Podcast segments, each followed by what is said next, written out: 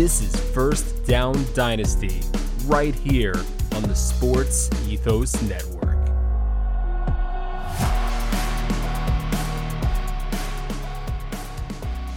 Good evening, ladies and gentlemen. Welcome to another episode of First Down Dynasty, right here on the Sports Ethos Network. As always, I am Bill Nye, the Dynasty Guy, joined by my esteemed cohort, who this week got the better of me in week one, Mr. Eric Kravitz. I got the better of you in our redraft league. You got the better of me in a dynasty league that I needed you to get the better of me. And so thank you, Will. Do you really count like do you really count that against a team that's tanking? Uh, is it a is it a is it a check mark in the win column or is it a check mark in the loss column? It's a check mark in the win column. And are you trying to win in that league? Yes? So then why wouldn't it count? I don't know. You know why. I do know why. You can yell at Will about why he's being a little bitch about this on Twitter at FDD underscore ethos. You can also find us at BNK Radio. And and the reason is Mr. Kravitz and myself faced each other this week and ultimately he came out victorious. I mounted a strong comeback thanks you to the Dallas defense for pretty much keeping me in it. But Kravitz, basically your win was essentially sealed even though it came close. Because both of us are Jet fans and unfortunately we have waited for this past Monday evening for weeks and months and in a span of about four minutes, it came crumbling down. I wouldn't even say not not four minutes, Will. Four snaps. But it It- total, it- it, was about four minutes. But either way, Four snaps was how long it took for the curse of the Jets to rear its ugly head and say, hey guys, you do realize these are the New York Jets, right? This isn't a team that's allowed to have nice things. Why would you think you could ever have anything nice? And then Aaron Rodgers, who was attacked all four of his snaps, by the way. The offensive line did a terrible job protecting him, but we could talk about that at a later portion in this show. Completely tore his Achilles, which is better than a partial tear, I'd say. Done for the year. And once again, I feel like I'm a broken record at this point. But we have Zach Wilson, who we hope you picked up on your waiver wires in a super flex league because he's a starting quarterback and those are goddamn gold. He is going to be steering the ship for the rest of the year for the 1 and 0 New York Jets. you know, I have him in a dynasty league. It was one of my first draft picks as I took over a team. Oof. I was offered a trade for him just uh, this morning. What was it? Zach Wilson and my third round pick for a second, and Mike White. Is that is Zach Wilson starting for you? No, currently my starters are Derek Carr and C.J. Stroud. Okay, so Zach Wilson actually has some viability on your bench. You can't make that trade. No, I also have Josh Dobbs, but I'm pretty sure he's only going to start like this week, and then he's probably done too. Yeah, that's a Clayton Tune team if ever there was one. He had negative points in the league that we're in together with this past week. I don't understand how a, a quarterback Yes. negative points, unflippin' believable. that that that's incredibly underwhelming. And uh, honestly, I know it's week one, but almost every game was underwhelming. The theme of the week was underwhelming. Outside of your boy Brandon Aiyuk, anyway. Um, we, we could talk about Brandon Aiyuk as long we as long as we talk about the collective of the Dallas Cowboys defense. And I know a lot of dynasty teams don't have Team, team defenses. They do have IDPs. I'm not a I'm not an expert on IDP. So take what I'm saying with a grain of salt. I would take Micah Parsons within the first four rounds of an IDP league where linebackers score decent amount of points. Because he is without a shadow of a doubt one of the best linebackers in the league, probably for the, of the past decade. The dude is a monster. That entire defense is special, and it sucks to say that because we got to see them this week. But Micah Parsons just takes everybody up to the next level. He is insane. No, he really is.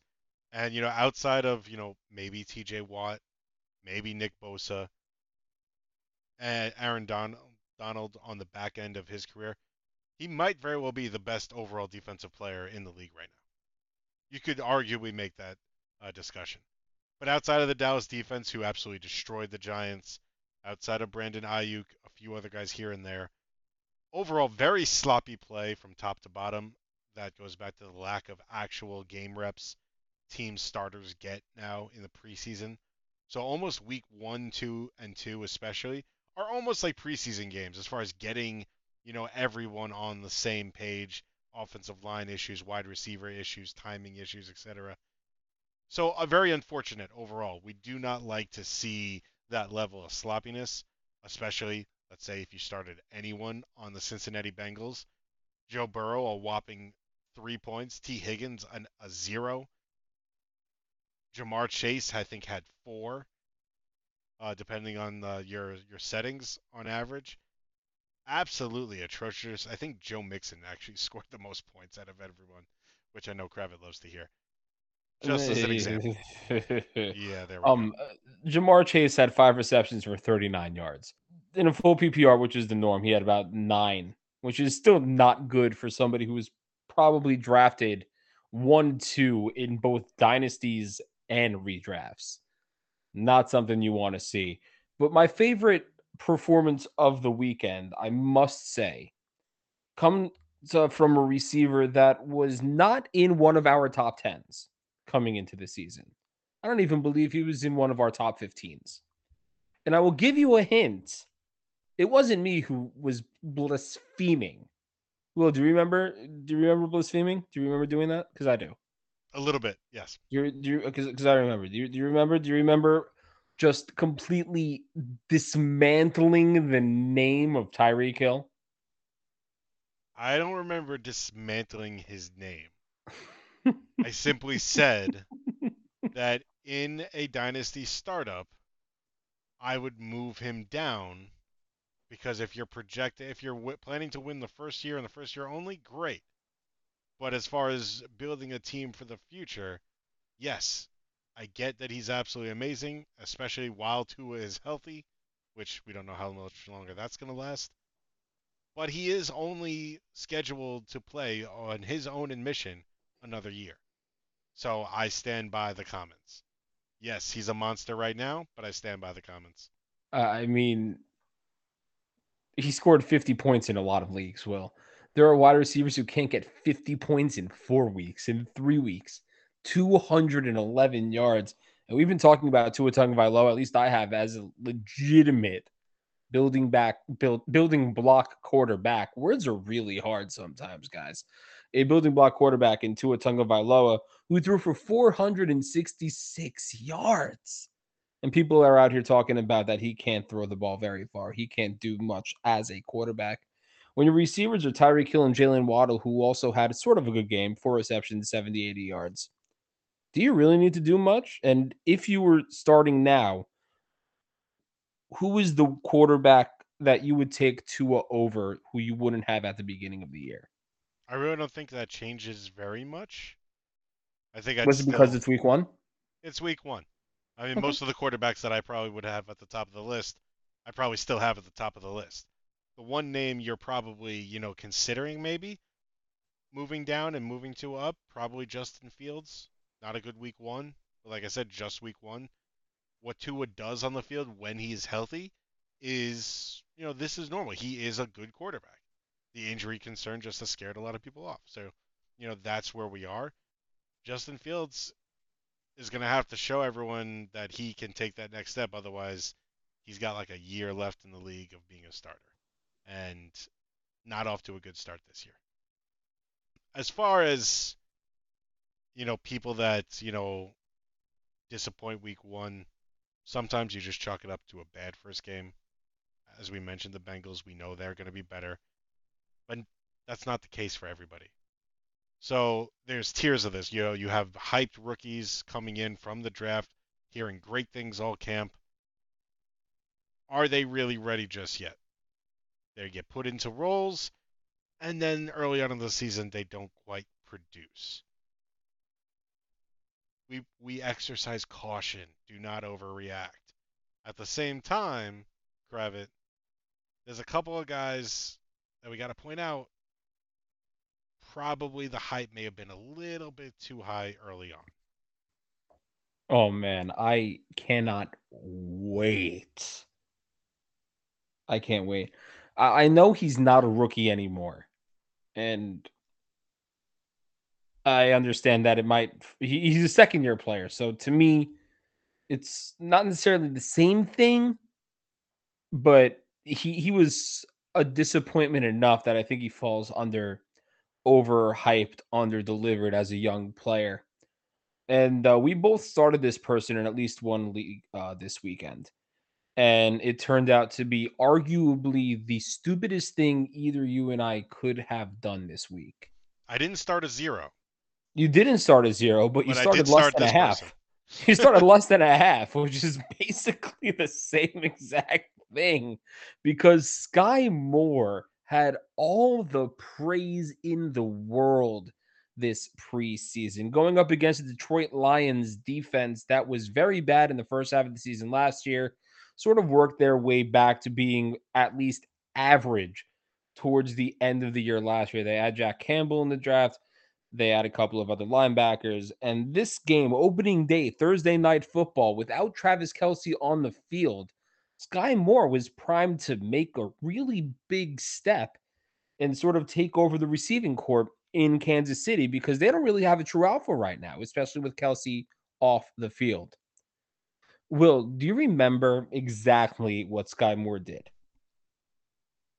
He was targeted four times. Officially, I think three because one was not even close to him. And he only actually caught zero passes and had a rush for four yards. That is So- correct. Ding, ding, ding.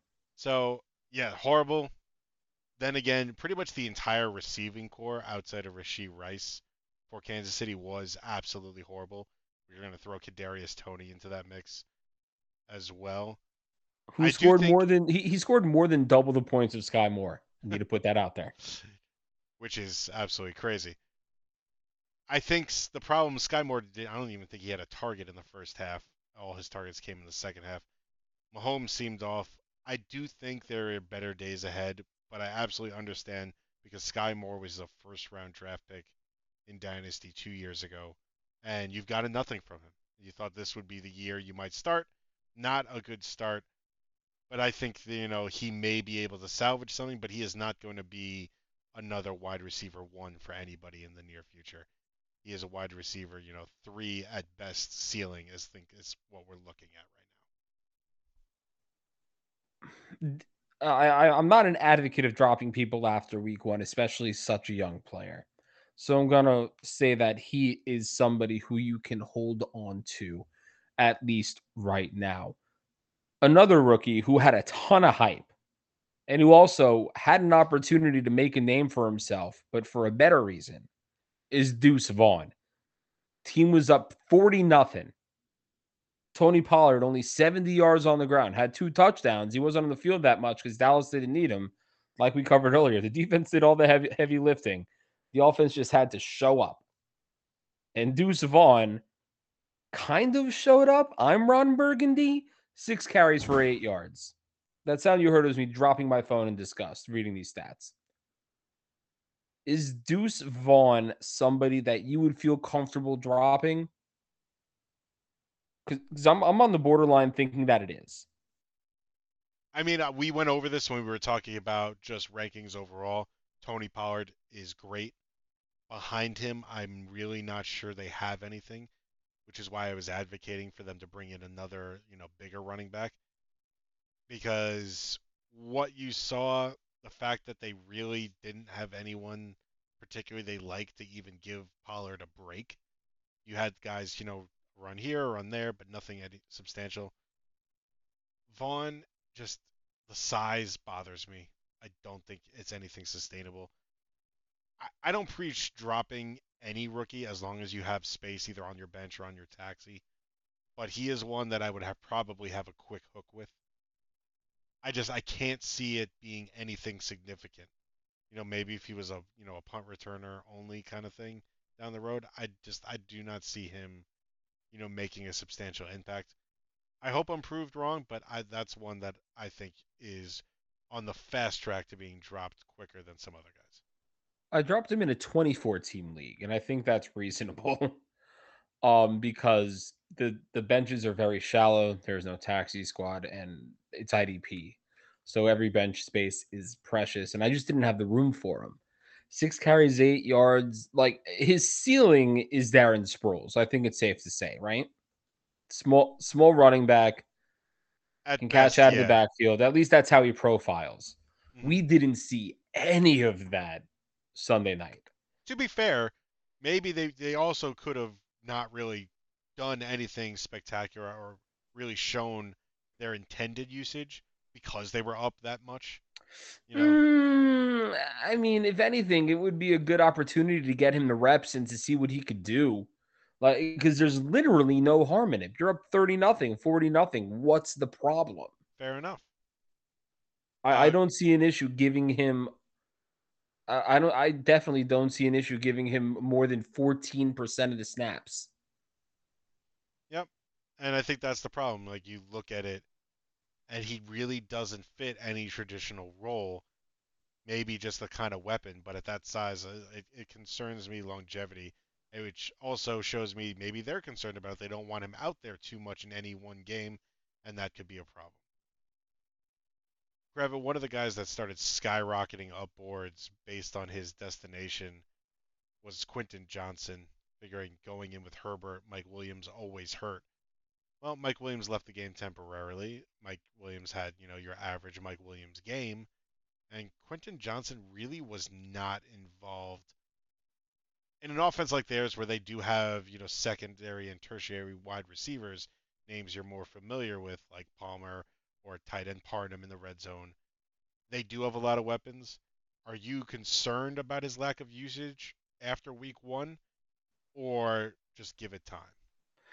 I really want to say give him time because he does come with a first round draft capital. Hell, we, we, with the Jets, we're giving this guy a third chance because he was taken in the first round and a high first round pick at that.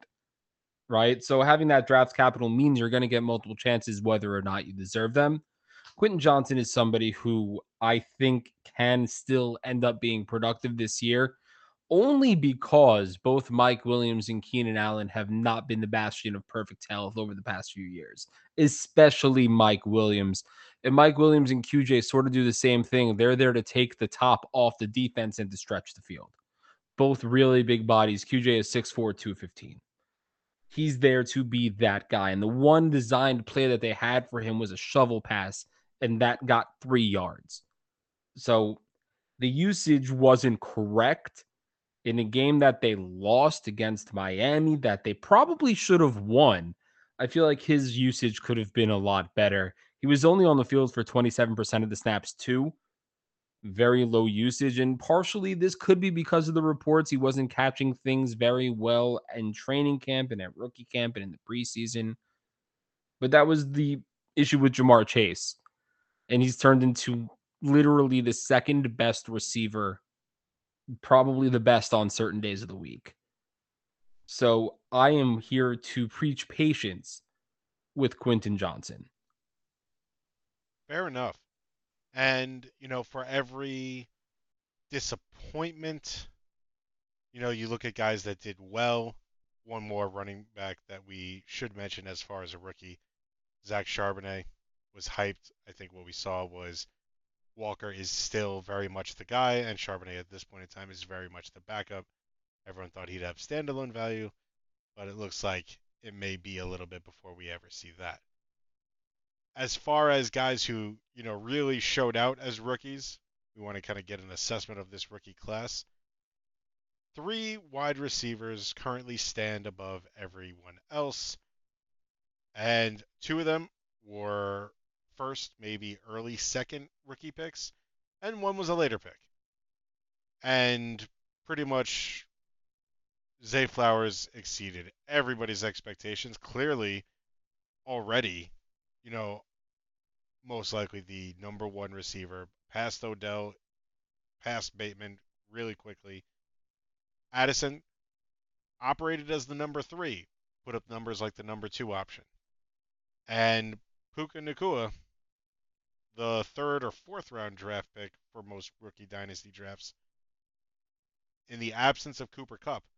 played a little bit, not going to say Cooper Kupp, but played more like he reminds me more of a Robert Woods type, a big body possession receiver, a lot of catches, and just kind of fascinating and proving that you know Van Jefferson is absolutely nothing, and Tutu Atwell serviceable, but really not good. So you look at the lack of depth behind Cooper Kupp, and it's really shocking. Not taking anything away from Puka, obviously balled out, but just absolutely crazy that he put up 10 plus catches against all the veteran receivers on that roster. 15 targets for Puka Nacua. I'm going to say that again. 15 targets for a rookie wide receiver on his first day of work. Absolutely god damn ridiculous. And I'm going to give you a little bit of pushback on Tutu Atwell because, yes, he's a lot smaller. He's only five nine. He's still at 119 yards on six receptions. So he played very well in the absence of Cooper Kupp. But with that said, once Kupp comes back, I do think it's going to be him and Nacua being the two main guys. Tutu Atwell could have taken a step forward. Um, in the preseason, Brian Reynolds was a guy that everybody wanted to see take that step. He very obviously did not. And surprisingly, Tyler Higbee did not do nearly as much as people wanted him to. Only three targets on the day, caught all three of them for 49 yards. But when a rookie quarterback is literally not a rookie quarterback, a rookie wide receiver is getting five times the amount of targets that you, a vet on that team who commands respect, is getting something's going on over there. And we also have to sort of give a shout out to Matthew Stafford, who sort of turned back the clock and played very, very, very well.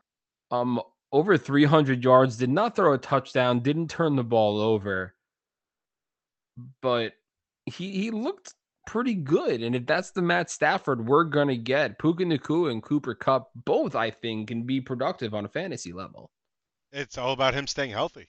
And he finally looked healthy, and he hasn't been healthy in nearly a year and a half since the Super Bowl. And, you know, hopefully, you know, that works out well. Uh, as far as rookies, you know, obviously, Dynasty, you want to focus on the new kids on the block right away. And Kravit, just because we like to, you know, toss a wrench into the plans, the two top running backs of the draft both had outstanding debuts. Can't argue with that. Both got usage problems in week one, though, because Bijan Robinson could have had a 40 point day. But Tyler Allgeier got in the way. Jahmyr Gibbs, solid day. Slightly different in the fact that David Montgomery is more the traditional running back on early downs, but are you at all concerned from either of these running backs? What you saw week one, as far as not not actually concerned, both of them are going to put up their numbers, but I mean as far as the coaches seemingly plan to use the other running backs in the backfield with them. I'm gonna I'm gonna bring my mic closer to my mouth on this one, and I'm gonna speak lower. I have been saying since before the preseason started, since the NFL draft itself, that the Atlanta Falcons would be running that ball at least 60% of the time. And that Bijan Robinson would not be the beneficiary of every single one of those carries. People call me crazy. People called me a madman, but here we are, Thursday after week two, week one. And Tyler Allgeier has 75 yards on the ground, two touchdowns, and it does not look like that offense is going to stop splitting carries anytime soon, especially now that Cordarrelle Patterson is going to be back and healthy. Are you for for that offense? Are you more shocked that Allgeier Vulture not one but two touchdowns from their shiny new toy at running back, or that Drake London put up a fat zero and Kyle Pitts for the most part was once again nowhere to be found? I, I Drake London putting up a zero and Kyle Pitts doing nothing is the opposite of shocking to me.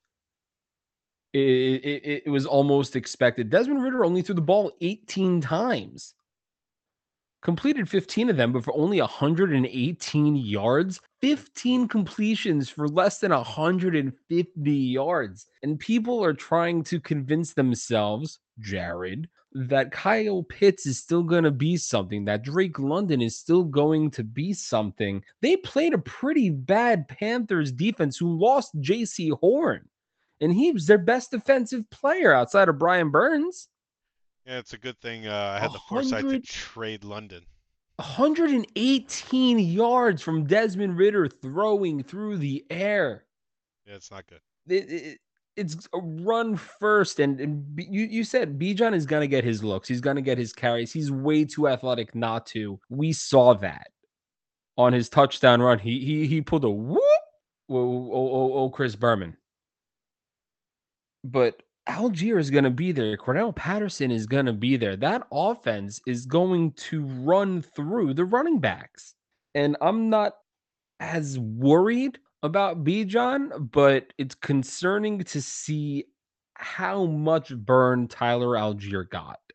I'm I don't think that he's going to finish better than Bijan long term this season because Bijan is obviously the shiny toy, and as the season progresses, he should see more and more carries. But it's going to be like a 60 40 split. And a lot of people don't want to hear it. And I, I apologize to you. I, I really do. It's not something that anybody ever wants to hear. That Bijan Robinson, he was only on the field for 63% of the snaps, only had 10 carries. 10 carries. He had six targets. He caught all six of them, 63% snap share and only 10 carries is not what you want out of somebody who was supposed to be not just the number one rookie running back, the number one running back in fantasy football this year over Christian McCaffrey, over Nick Chubb. People put that much pressure on Bijan Robinson. And if this is the usage we're going to see out of him, he is not going to live up to the hype, at least not this year. And, you know, that's why I always am hesitant about rookie running backs, just because you never know what the usage is going to look like. You can't call someone a bell cow until they're actually a bell cow.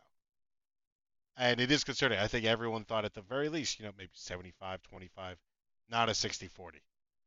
And that could change. Maybe they're working him in, but right now, not a good look at all. I would like to say one more thing. Yes, correct. Before we get to Jahmyr Gibbs, this is not a call to panic on Bijan Robinson. No, no, no, not by any stretch. This is not a call to sell Bijan Robinson. Unless you want to sell him to me, then by all means, please do you hold Bijan Robinson because even on limited carries, he had 16 touches. He still turned that into over 20 fantasy points. So the the juice is there, the magic is there. But Arthur Smith really, and, and I don't know if we're going to see it because we saw what he's doing to Kyle Pitts. He might leave the Ferrari in the garage a lot, but when he's on the field, it'll be special, just like Jahmyr Gibbs was this uh this past Thursday against the Chiefs, because he too looks special. And the one last thing we'll talk about the rookies before moving on to some veterans. Kravit, I have one important question for you. If you had to pick one of these young tight ends, because all of them showed that there could be something special in the future, no one balling out quite just yet, but if you had to pick out of Luke Musgrave, Sam LaPorta, and Dalton Kincaid from what you saw week one, pick one. That's really hard that might be the most difficult question that we have to answer all all, all episode and possibly all season. We're, we're asking the tough questions. I'll, I'll I'll I'll give you my my answer out of all three. I think I like Sam LaPorta this year the most. And you know that may not change, but I think Kincaid down the road would probably be the best out of the three. I still think Kincaid over those two, but I do have LaPorta over Musgrave. Musgrave. So you're right about that today, Sean McDermott came out and said that they do desperately need a second wide receiving option on that team, which proves two things. One, and probably the most important thing, Will and I have been right about Gabe Davis from the get go. We have been right about just how bad and how mediocre and how jaggy Gabe Davis has been from the get go. And secondly, that that position is open and Dalton Kincaid did look very nice against a stout Jets defense. He can very easily move into the second receiver role and still have Dawson Knox be the operating tight end.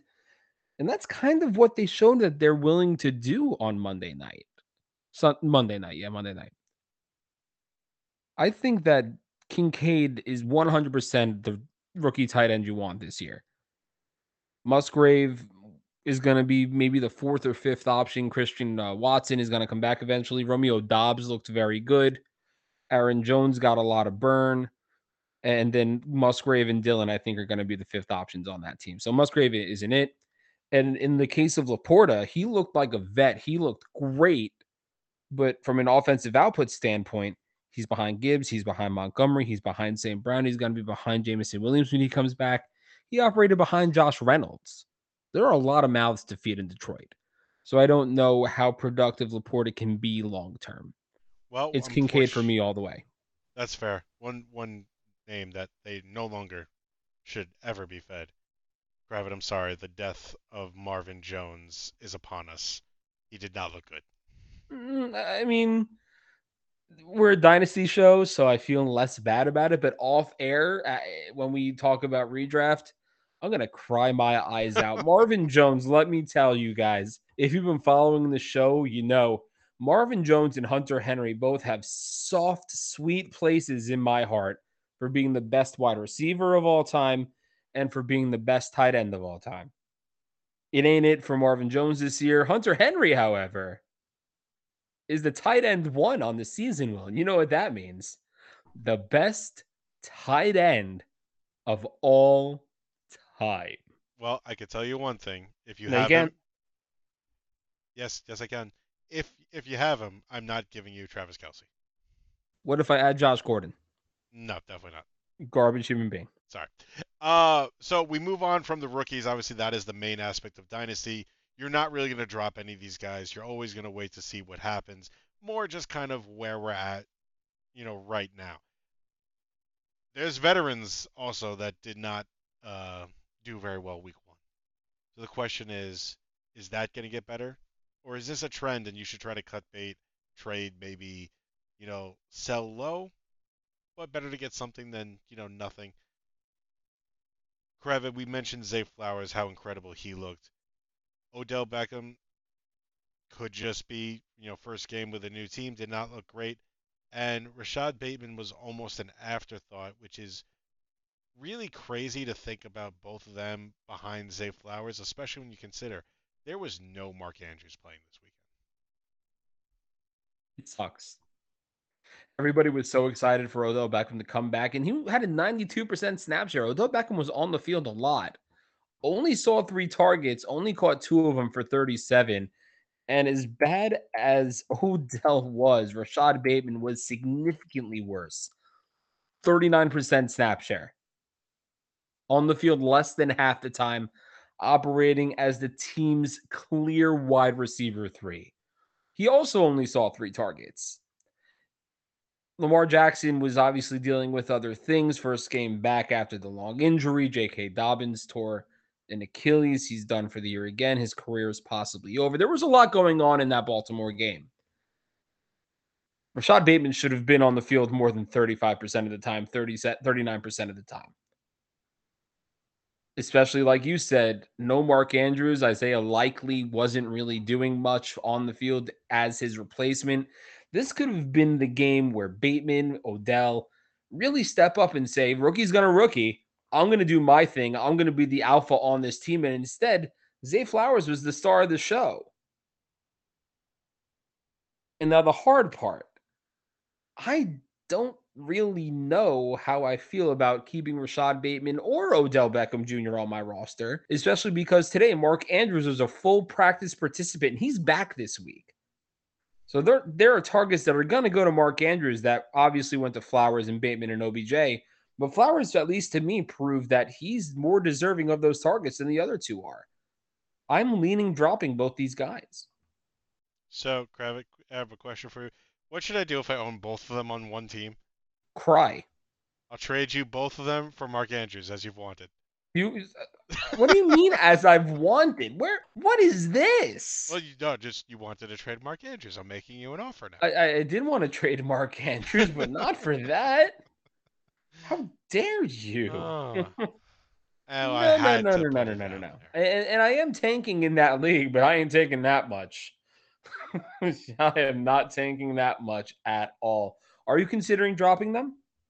Not at the moment because there's no one really to pick up at least that right now that you know really deserves the roster spot over them. But I have a I still have a lot of picks coming up and I have guys on my taxi squad that'll probably get usage at some point this year. So it is possible down the road. Obviously big things J.K. Dobbins out for the year. So with that, you know, you have pretty much these guys were owned. Justice Hill, even in the Dynasty League, might not have been owned. So if he was available to pick up, I'm sure you've gone through that already. you know damn well in any dynasty league that I'm in, Justice Hill is oh. Oh well, yeah, probably. Uh, hashtag justice for Crav was a thing for a reason. That's all I'm saying. but a guy that may not have been owned, obviously you know Gus Edwards, wouldn't be shocked because the NFL is weird like that. That somehow now Melvin Gordon is active and he cuts into those touches. Because Gus Edwards can catch, probably the best runner. Justice Hill averaged under two yards a carry, somehow still had two touchdowns. So I really don't know how effective he's going to be. Melvin obviously was not great the last time we did actually see him on a football field, but I do think he's a little bit better than Justice Hill. So we will, you know, see how that, you know, plays out for the Baltimore backfield. Uh, Krav Isaiah Likely had an opportunity to fill in. He didn't do anything with it. That's a guy that, you know, at this point probably doesn't need to be rostered anymore. And a guy like Greg Dulcich, another tight end where he's got a lot of tight end coverage, put on IR, out four weeks. Is he a guy because of his extensive injuries so far in his young year and a half career? Can you rely on him at all? Is he worth even keeping on a roster? He's worth keeping on a roster only because the tight end landscape is so barren. If he was a wide receiver, I would say no. If he was a running back, I would say maybe. But because he's a tight end and he he was probably going to get some burn before he got hurt. Uh he only saw two targets, caught them both. That offense has to get the ball to somebody. Russ did not look great. He did find Courtland Sutton, which is nice. Jerry Jeudy's supposed to be back. But we know Sean Payton really likes to get his tight end involved. And right now, when he comes back anyway, that's going to be Greg Dulcich. So I do think that Greg Dulcich still carries some sort of value. And he should not hit waiver wires unless you're in a pretty shallow league. Because there, there are leagues out there with four to five bench spots, and there might not be any room for him. But if you have room for him, I 100% do think that he still deserves to be rostered. 100%. And I Alright. st- and, and and I- and I feel the same way about uh Chiggy Smalls over there in Tennessee. Okonkwo, Ah, yes. I feel the same way about him. 83% snap share, only two targets. But we're playing this for the long term, boys and girls. Ryan Tannehill is not going to be the quarterback in Tennessee forever. More He like looked abysmal. I think he's got like two games. If he doesn't, if he looks like that this week, I could very well see week three. I don't know if they're ready to go to Levis yet, who wasn't active. They may take a few games of Malik Willis, but I can't see them sticking with Tannehill if he doesn't like turn it around. That game was absolutely atrocious, and I could already kind of like feel the vibe from DeAndre Hopkins that he was so like out of that game mentally by the end because it that was it was just ugly. Absolutely. It was horrible. ugly. It was terrible. Just like most of the games from uh, this past week, unfortunately. Mhm. Uh, Kravitz, there were other injuries. Diontae Johnson went down. You know, you had a couple guys all over the place. Kenneth Gainwell after the week went down. There are guys that are, you know, possibly fill in. You know, Josh Reynolds was a pickup this week. People picking up Zack Moss because of Deon Jackson's ineffectiveness. uh, our boy Rashid Shaheed obviously turned up even with a healthy Mike Thomas. Hey, welcome back, Mike Thomas. He made it through a game, as well as Chris Olave. Out of you know guys like Rashid or Moss or Allen Robinson back on the radar with the Diontae Johnson injury or Josh Reynolds, who acted as a wide receiver too in Detroit.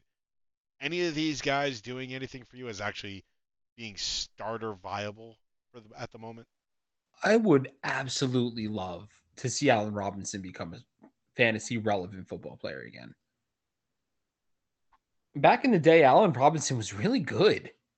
Perennial top 10, top 15 wide receiver. Played with Blake Bortles, Blaine Gabbert, the worst of the worst in Jacksonville. Then he moved to Chicago, tried to play well, barely did, was absolutely ostracized on the Rams, and he comes back to the East Coast playing with Pittsburgh right now. And this Diontae Johnson injury left the door open for him. He had over 50 yards of, of receiving after Diontae left the field. And that Pittsburgh offense looked abysmal. Like Pittsburgh's offense and the Bengals offense, two of those AFC North teams, just horrendous. Nowhere to go but up for either of those two teams, at least in my opinion. Allen Robinson is somebody who you could probably trade for pretty cheap. He could still even be on your waiver wire. Who the hell knows? He's somebody I would 150% give a chance. And somebody else who you didn't mention, Will, who I think can end up being pretty productive after being overlooked for younger guys. Robert Woods had 10 targets against Baltimore. Was on the field 75% of the time. Six catches, 57 yards. That's wide receiver three flex territory for me. If I can get that every single week out of Robert Woods, if he and Stroud can build some sort of a connection, I'd be down to have that on my team. No, absolutely. Absolutely. And the thing is, with Houston, you have so much hype around young receivers. Obviously, Tank Dell supposedly is going to get more involved. You have John Metchie, you know, working his way back. We're still waiting for Nico Collins to be a thing. How dare you? Nico Collins had a great game last week. A great game. You want to know what Nico Collins did? Sure. On 11 targets, he had six catches and 80 yards. 14 points, William. Mm. 14 points. He did just fine. Don't you dare come for Nico Collins. well, I'm very invested, did, guys. They did have a tough first matchup. Let's be honest. That Baltimore team, they're going to be more about their defense than their offense, which is scary when you consider the names on their offense. But it always just seems like that offense is never quite clicking except for like three or four games of the year. But that defense is fast and legit. So a tough first step, and I think they get a little bit more breathing room in week two against Indy. So I would not be surprised if you saw, you know, a little bit more out of the Houston offense. Maybe your guy Dameon Pierce doing a little bit more. I hope so. With the Ekeler injury and with uh, Josh Kelley stepping up, I really need Dameon Pierce to step up as well. Though he was on the field for less than 50% of the snaps. It could have been game script, it could have been something. But Mike Boone was more productive than he was. Devin Singletary was almost as productive as Dameon Pierce was. That's not what I want to see as somebody who has equity in Dameon Pierce. Don't need that in my life at all. This is also not a cry to pick up Mike Boone and not a cry to pick up Devin Singletary. I'm telling you that right now. Don't do it, you'll regret it. All right, Kravitz. One last question for the week what are Christian Kirk owners thinking right now when he came in behind Etienne, behind obviously Ridley, and behind Zay Jones as far as his pecking order right now? I mean, I've never been a Christian Kirk guy. I'm being if I'm being honest with you, just was never a Christian Kirk kind of guy. And we knew going into the season that one, this Jacksonville offense was going to be pretty special, and two, there are a lot of people to make happy on that offense. And yes, Christian Kirk was the guy to somehow reset the wide receiving market of all people. Shad Khan gave Christian Kirk a hell of a contract. Zay Jones, who we all know, I've been a truther of Zay Jones for a very long time here on the FDD slash BNK. He, he's operating as that team's receiver. Kirk out of the slot is not where you want him to be. Um, people who have a lot of equity in him are they're definitely not happy. I'd be looking to try to trade him off that name value if I'm being honest with you. Would you buy low? Like if you were someone like got a good deal on him, would you buy low? Yeah, sure. Uh, but but it would have to be pretty low. It would have to be like apple bottom jeans boots with the fur kind of low. Mm, that's pretty low. It, it it is. So, pretty much in summation, the unfortunate thing is it was a sloppy week overall. You're looking for better from just about everybody. I think league across all of our leagues, and we do quite a few. The, overall, I feel like scoring was massively down week one. You only had a handful of guys, you know, over 20 points on individual levels. And obviously, we expect that to improve, just like not a great week one. And for us, we obviously know we did not have a good time week one. We still won, but it's such a deflating feeling when you lose your starting quarterback right at the start of the season. Even when the Jets win, they lose. I feel like that's something that we have come to expect at this point, and I don't know why or how we didn't see it coming. We should have. That, that that's the problem.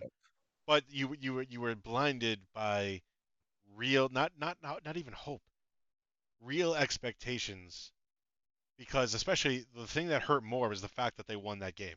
And what I mean by that is when you saw how well that our team played and then you're just thinking, if we only had him, that's gonna.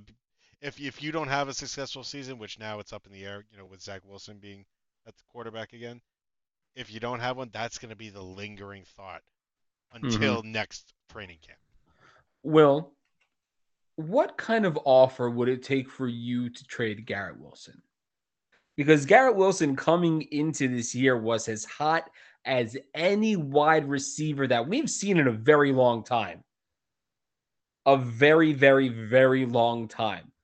The talent is there, obviously, but he's not going to be able to produce like he is expected to this year. So if you were to get an offer for Garrett Wilson, I'm not saying to sell low, but what kind of an offer would it be? Because the offers that you were getting last week are vastly different than the offers you're getting today. Oh, absolutely. I had at least two first round picks on the table with a player uh, during the uh, during training camp for Garrett Wilson, and I wouldn't get that now, but I still I wouldn't trade him for any less because just this year alone, I understand that you're not going to get that production, but overall, Garrett Wilson is a second year player. If anything was proven, is that he is a hell of a wide receiver that over the course of his career, you know, he's going to get better quarterbacks than what he currently has. And it's just going to be absolutely insane. So I don't think the value of what I'd ask for in a trade for him would go down. So I advise you all to hold out. That's really depressing. Yeah. Very depressing. I'm, I'm I, I can't trade him right now because I would not get but, enough. But you could. I but could, but I would could. not. But I would. It'll not. be so simple. Just do it. No, I think I'm good. Uh, we no, hope all of you are good. We will be back next week, talking week two, giving uh, you know, let's see where we are as far as our rookie takes and whatnot, and we'll have some ads and drops for you next week, as we'll be doing our programming a little bit earlier in the week, back to uh, accommodate ads and injuries as we are used to. Gravit, you want to hit us, our fan base, with the uh, oh, yeah, social yeah. media right here at the Yeah, sure, no problem. Thank you. I-, I thought I did. I must have been muted. FDD underscore ethos is where we are on the Twitter. We're also on on uh, on uh, Twitter at BNK Radio. So uh, FDD underscore ethos. I want you to tell us who your most disappointing rookie this week was. Was most it Charbonnet? Disappointing. Charbonnet no, no, no. I'm talking. I'm talking to the people. I'm talking to the people. Oh. You, you, you can answer too, but I want to find sorry. that on social media. I want to find that on social media. Let us know on the Twitter. Was it Charbonnet? Was it QJ? Was it Tank? Was it a lot of people? There were mm, JSN wasn't expected to do much, and he did even less. Roschon Johnson exceeded expectations. Let us know how you feel about the rookies on social media, if you'd be so kind. And we hope you are kind and kind to us. Thank you for listening. As always, we'll be back next week right here on First Down Dynasty. Have a good night, everybody.